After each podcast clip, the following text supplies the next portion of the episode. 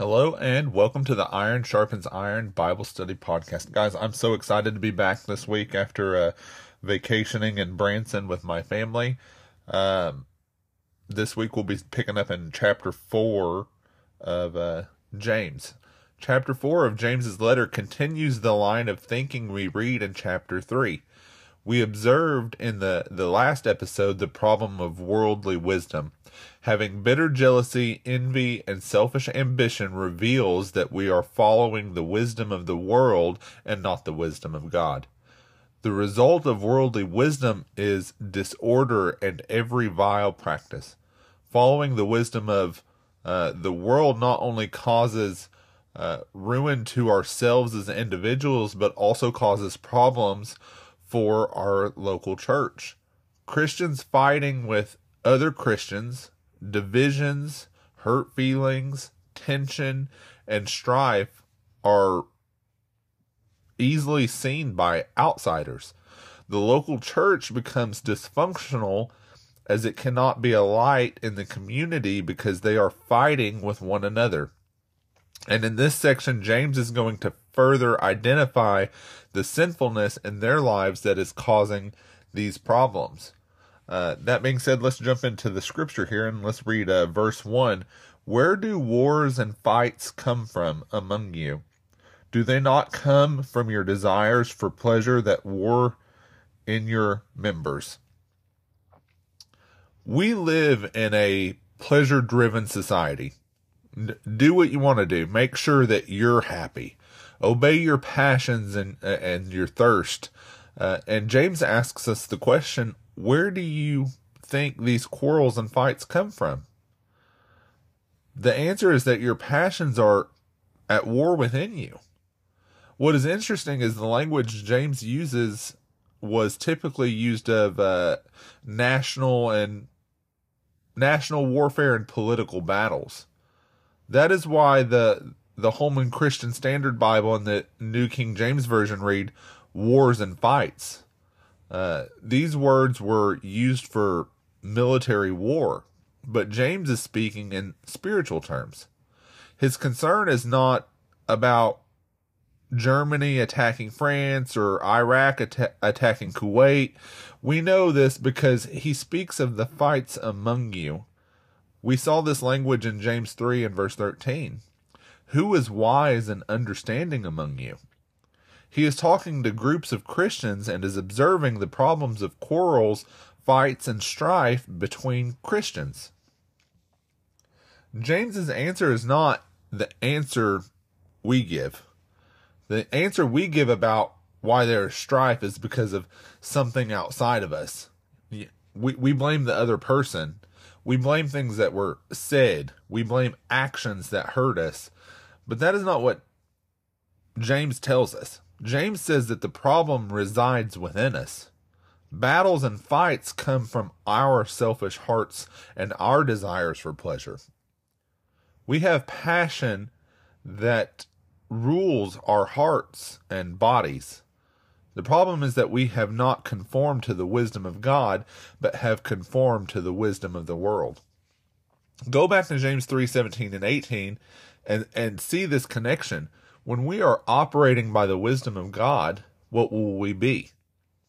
Peaceable gentle open to reason full of mercy and good fruits. What is the result of living by the wisdom of God? A harvest of righteousness is sown in peace by those who make peace. That's the result. So where do fights and quarrels come from they do not come by obeying the wisdom of God. They, do, they don't come by being wise and full of understanding. Fights and quarrels come because of our selfish passions and desires that are at war within us. It is wrong for those or it is wrong for there to be fights, quarrels, and strife among Christians. People are obeying their passions and obeying the wisdom of the world rather than submitting to God's wisdom when there is strife. We're seeking our own physical pleasures, our, our own power, our own honor, uh, reputation, or some other selfish pursuit.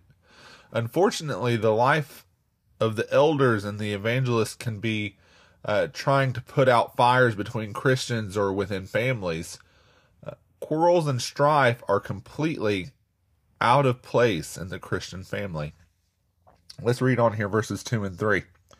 It says, You lust and do not have, you murder and covet and cannot obtain, you fight and war, yet you do not have because you do not ask. You ask and do not receive because you ask amiss, that you may spend it on your pleasures.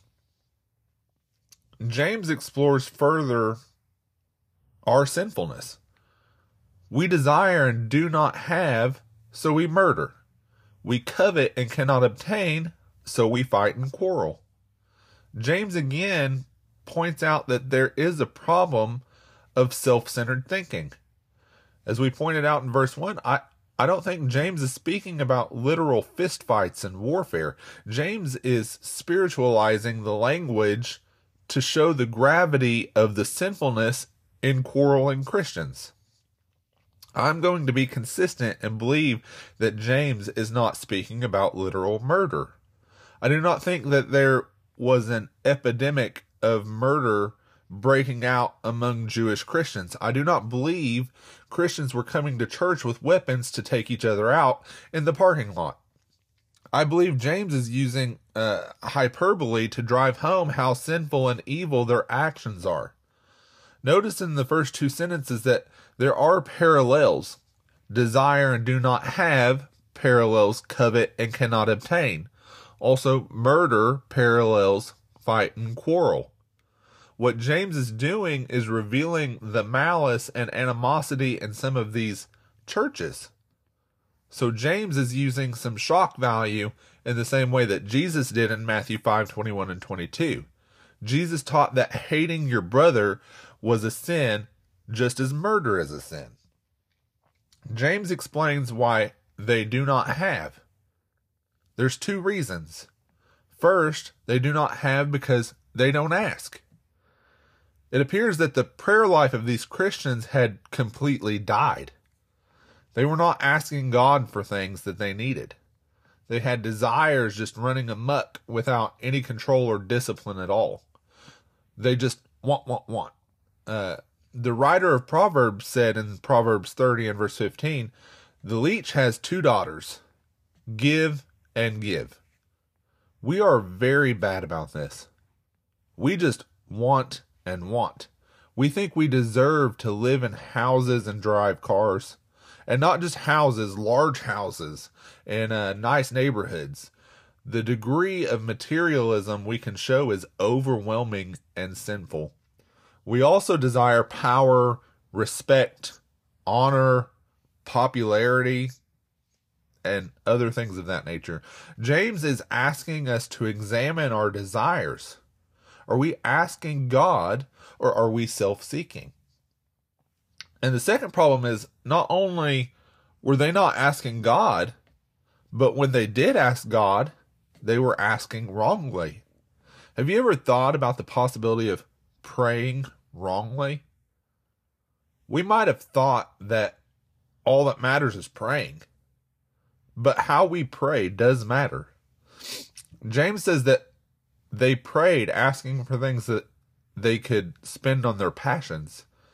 To state this another way, that they were praying selfishly. They were not praying toward God's will or what would best uh, or what would be best for their spirituality. They just prayed selfishly.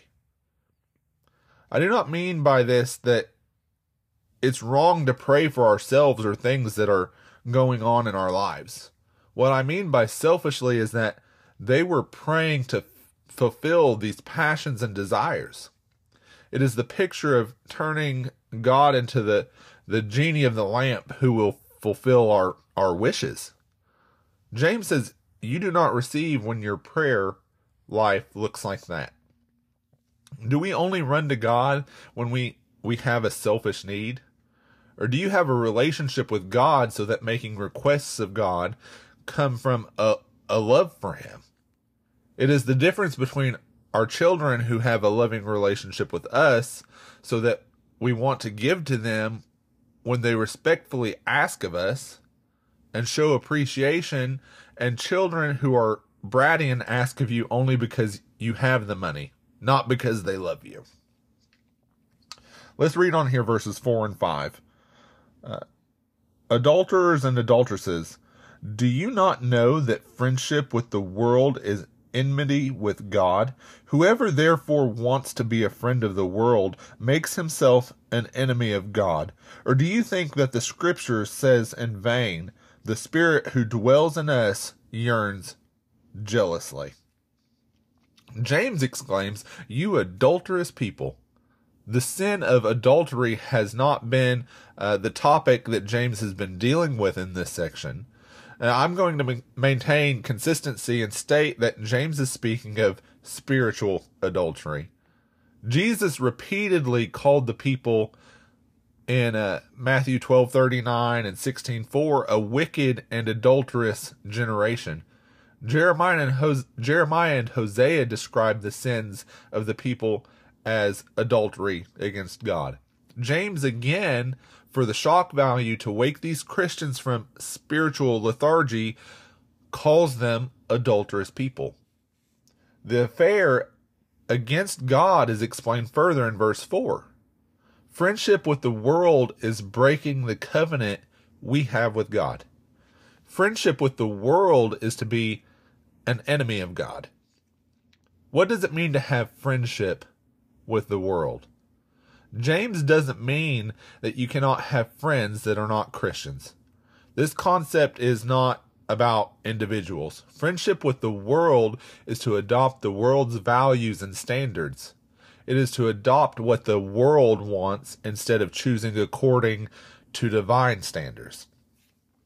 Friendship with the world is to put our passions and desires ahead of the passions and desires of God. Friendship with the world can be seen in so many areas of our lives. I'll, I'll, list a few to, to get your mind moving uh, in the right direction, but this is not an exhaustive list. When we think like the world in terms of morality, we are friends with the world and enemies of God. When we have no problem with sex before marriage, adultery, or other sexual sins, then we are friends with the world. When our definition of modesty matches the nakedness of the world rather than the shame that God commands is friendship with the world. When we have no desire to serve God, to worship God, or to gather with one another, uh, one another to study or fellowship, we are observing that we are friends with the world. Our fighting and quarrels reveal that we are enemies of God and are not friends with the world. When people in the world do not see us as different from them because of our actions, uh, we're friends with the world. Now, we might think it is okay to be friends with the world. We excuse these behaviors because everyone, everyone else in the world's doing it. You know, God, do you want me to look different on the beach or at the pool than everyone else who's nearly wearing nothing? Yes. God, do you want me to be different because I go to worship more than once a week? Yes. God, do you want me to be different and not live with my boyfriend or girlfriend? Yes. God, do you want me to not have sexual relations before marriage? Yes. God, do you do you want me to define right and wrong and speak against sinful activities? Yes. God, do you want me to be different and remain in my marriage all my life and never divorce? Yes. God, do you really want me to be faithful and pure in my marriage? Yes. These may seem like some outlandish and difficult things, but it shows how much our thinking has been corrupted by the world. We must live by God's social and moral standards, not the world's. It it's not okay to be like the world. And this is James's point in verse 5, where he says, Or do you suppose it is to no purpose that the scripture says, He yearns jealously over the Spirit that He has made to dwell in us. There are a number of different translations of this verse because the, the, the Greek is pretty difficult, but I believe the ESV has the translation that makes the most sense and it fits with the context the best. God is jealous for you. God doesn't want to share you with the world. He will not share you um, with the world. It, it, it's unclear to me why we have a difficult time understanding that God is jealous for our lives. We understand in marriage, when we marry, we are leaving family and friends at second place. And the marriage is where attention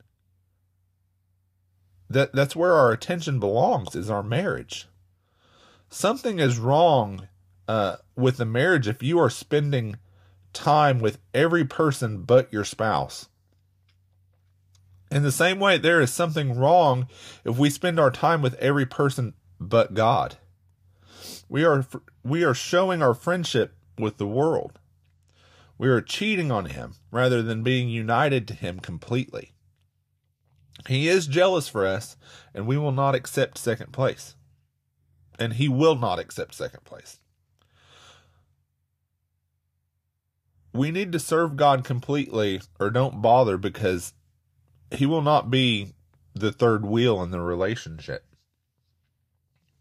But let's read verse 6. But he gives more grace. Therefore, he says, God resists the proud, but gives grace to the humble. After crushing our hearts in an effort to see that our friendship with the world has separated us from God, James says something that gives us hope but he gives more grace. I needed to hear those words at that at that moment. We see that we have fallen well short of the relationship that God demands of us. We have been listening to the wisdom of the world and become friends with the world. But God gives more grace. God can overcome our sinfulness. There is always enough grace to redeem us from what we have done because of Jesus. It's not time to give up, it's time to seek grace. This grace comes to those who are, who humble themselves, not to the proud. There is no grace to the self-centered and those who act selfishly. There is no grace to those who continue to practice uh, jealousy and envy. There is no grace for those who ignore his call and continue to be friends with the world but those who humble themselves will find grace. Those who will admit that they have not been living in a way that God demands and come to the Father seeking grace. God can and will overcome your sins if you will humble humble yourself before God. We need to stop being self-seeking and become God-seeking.